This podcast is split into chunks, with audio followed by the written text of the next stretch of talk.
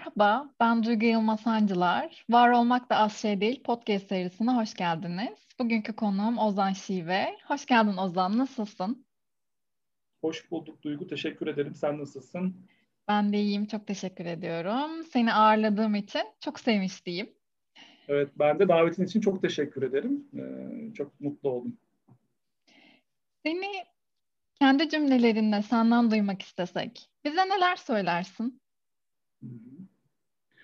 Ee, böyle çok kısa sorular, yalın sorular e, bazen e, hani güçlü e, etkiler uyandırabiliyor.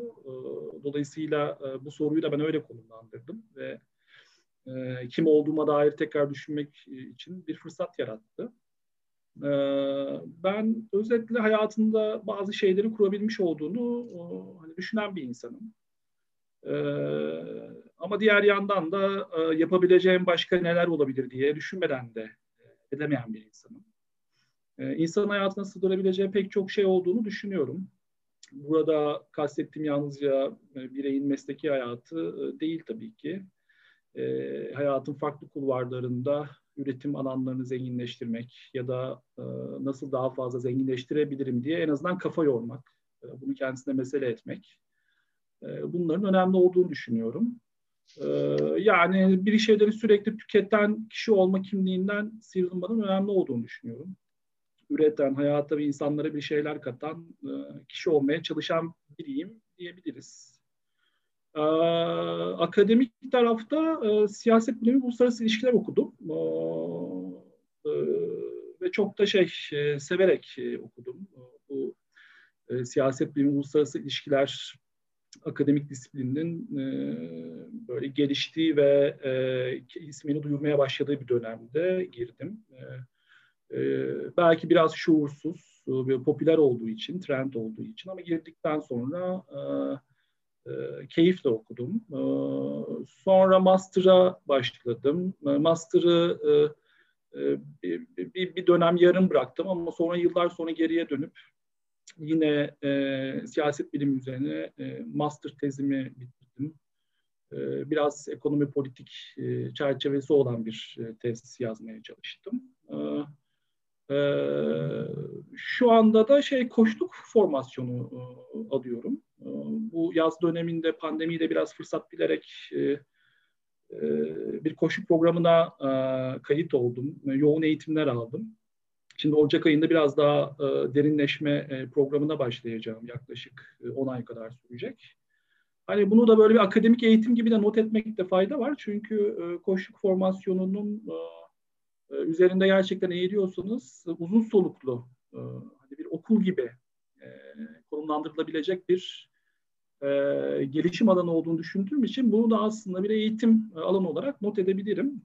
Bunun yanı sıra e, ee, kariyer danışmanıyım, sertifikalı bir kariyer danışmanıyım. Ee, dünyanın en büyük e, e, kariyere geçiş hizmetleri e, firması olan Lee Hecht Harrison'dan e, almış olduğum bir sertifikasyon var, hala da geçerliliği olan.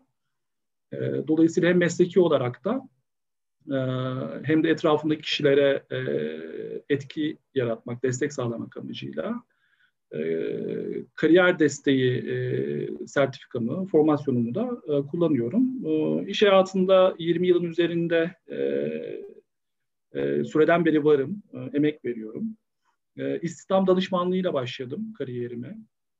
Sonra kurum tarafını deneyimlemek için büyük uluslararası kuruluşlarda daha çok işe alım ve yetenek yönetimi konularında odağımın olduğu güzel işler yaptım.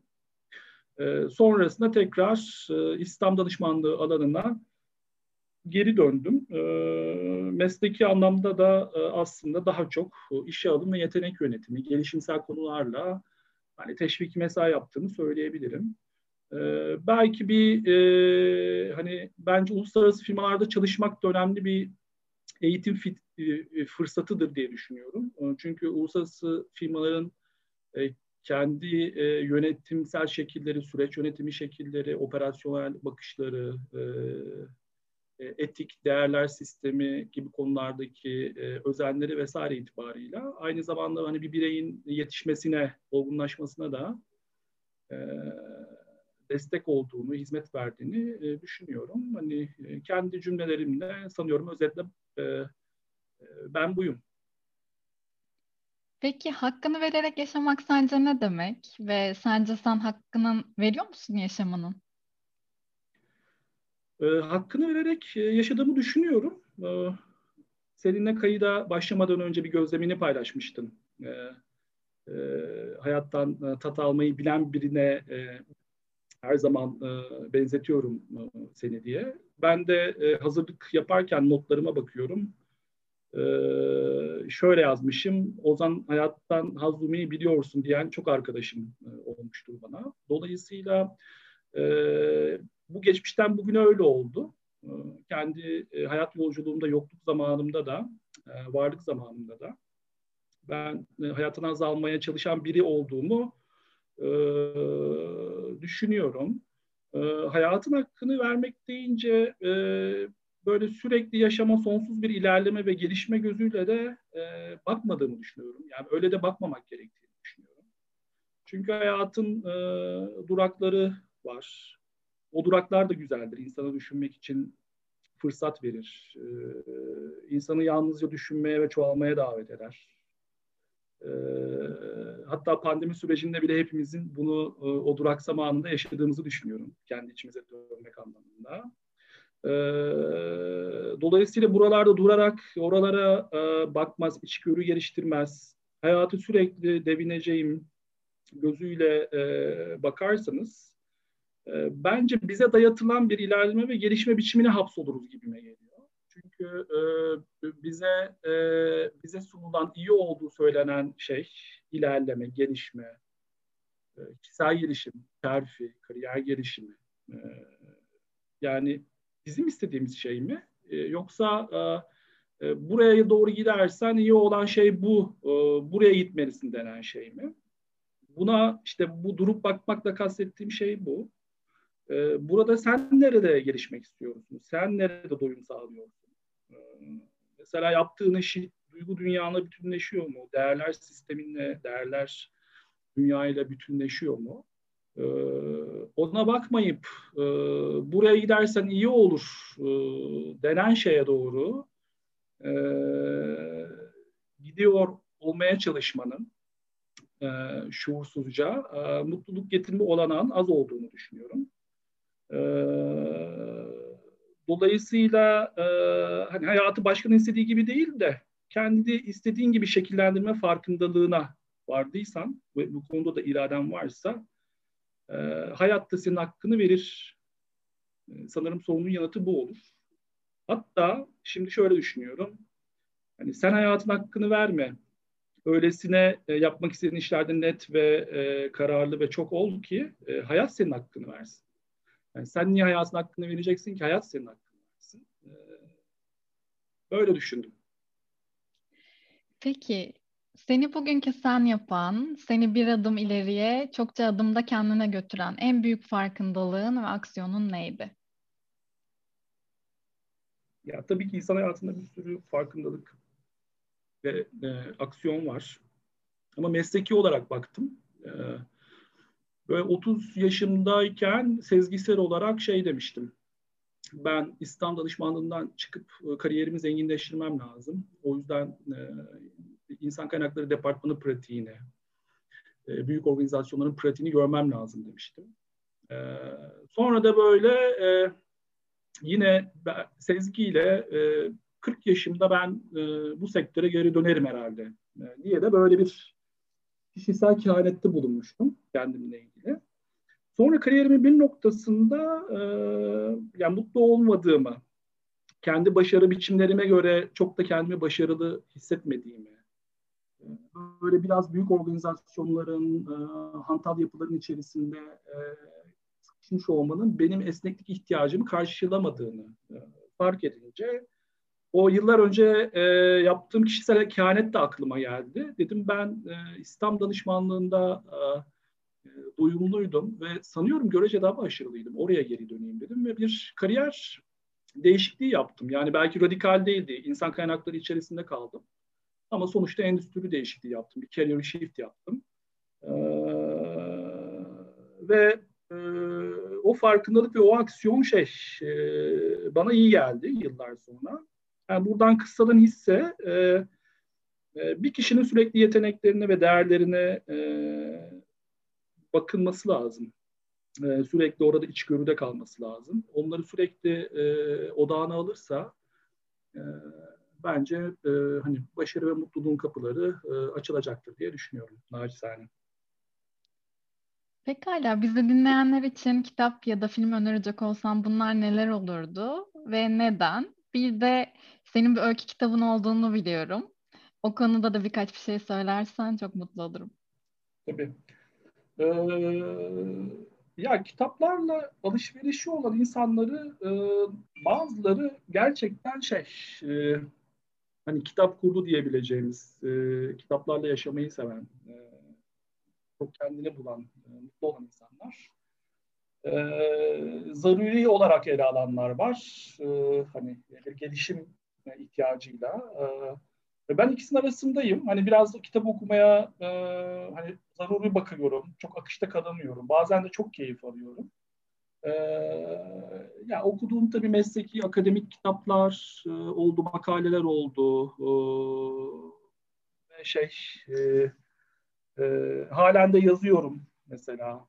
Ege Genç İş Adamları Derneği'nin Yarın dergisinde bugüne kadar üç kısa makale kaleme aldım. Hani bunları yapmak için aynı zamanda tabii ki okumada kalmak da gerekiyor. Yalnızca yazar değil, okur yazarlığı tamamlamak gerekiyor. Ee,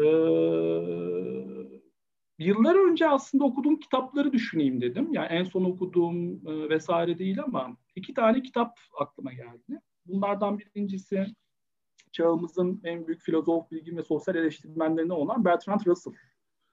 Ee, 1931 yılında yazdığı Aylaklı Övgü kitabı. Ee, Kürt bir kitap olacaktır. E, makineleşmenin insanoğluna insancı yaşam kapılarını açamadığını söylemiş Bertrand Russell. Ta 1931'de.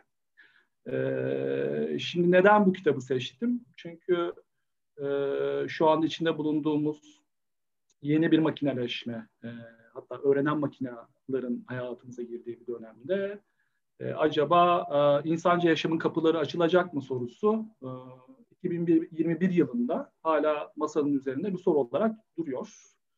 E, hatta Russell enteresan bir şey söylemiş. Hani ekonomi politikle bir arkasında bir bakış açısı var. E, eğer e, kapitalist sistem doğru bir ekonomi politik kurgusuna sahip olsaydı e, aslında o dönemdeki makinalaşmanın veri getirdiği verimlilik sayesinde e, herkes günde 4 saat çalışarak pekala hayatını idame ettirir e, e, ve makul ölçüler içinde isteyebilecekleri kadar maddi rahatlık sağlamaya yetecek bir e, sistem kurulabilirdi demiş. E, dolayısıyla bugüne e, yaptığı çağrışımlar nedeniyle e, kitabı not aldım. E, e, yine tabii herkesin bildiği, e, bilmeyenlerin de mutlaka okuması gerektiği e, George Orwell'in 1984 romanı ee, bunu da yıllar önce okumuştum. Ee, belki dönüp tekrar bakmakta fayda var. Çünkü bu da çok güncel. E, WhatsApp'ın yeni e, kuralcasının gündemde olduğu bir dönemde ve izlenmekten bu kadar korktuğumuz bir dönemde e, George Orwell'in 1984 romanını yine güncel haliyle anmak gerektiğini düşünüyorum. Bu kitapta da distopik bir dünya var. Hani bizim şu anda içine girmekten korktuğumuz o distopik dünya. Ee, insanlar e, işte merkezi bir totaliter e, yönetimin korku, propaganda e, ve izleme ve manipülasyon teknikleri içerisinde hani boğulmaktadırlar. Burada böyle bir distopik dünya çizilir. E, dolayısıyla bu anlamda da bu eski kitabı bugün de yarattığı çağrışımlarla ve tüm sıcaklığıyla not almak istedim. E, kendim 2007 yılında bir e, öykü kitabı yazmıştım. Böyle bir e, edebiyata yönelimimin yoğun olduğu bir e, dönemde. E, güzel e, yankılar bulmuştu. Hatta hiç beklemediğim bir şekilde e, o yıllarda Doğan Hızlı'nın her hafta yayınladığı Cumartesi günleri haftalık seçkisine girmiştim. Ama tabii mesleki kaygıların, hayat kaygılarının ön plana çıkmasıyla beraber e, o alanda e, yazar olarak değil ama zaman zaman hani okur olarak e, çok olmasa da edebiyatla olan ilişkimi sürdürmeye çalışıyorum. E, e, özetle böyle Duygu. Evet, sen zaten çok yönlü bir insansın. E, bu kaydı dinledikten sonra daha fazlasını merak edenler senin zaten o renkli ve güzel dünyanı keşfe çıkabilirler diye düşünüyorum. Seninle yaptığımız bu bölümün adı ne olsun? Valla bu bölümün adı bence başlangıç olsun Duygu. Ama benim için değil senin için. E, çünkü bu aldığın inisiyatif, e, e, bu program e, güzel bir başlangıç. E, cesaretli ve kesinlikle e, bir yere varacağını düşünüyorum. Harika bir düşünceyle yola çıktığını düşünüyorum. E, yankısını bulacağından da e, eminim. E, pek çok alanda olduğu gibi bu alanda da yolun açık olsun diyelim. Senin için güzel bir başlangıç olsun. Geldiğin için çok teşekkür ederim. İyi ki varsın ve hep var ol. Çok teşekkür ederim Duygu. Bu güzel e, tekrar davetin için. E, ve beni kendimle baş başa kalıp e, biraz kendi üzerinde düşünme ve kendimi açma olanağı sağladığın için e, sen de kendine iyi bak. Görüşmek üzere.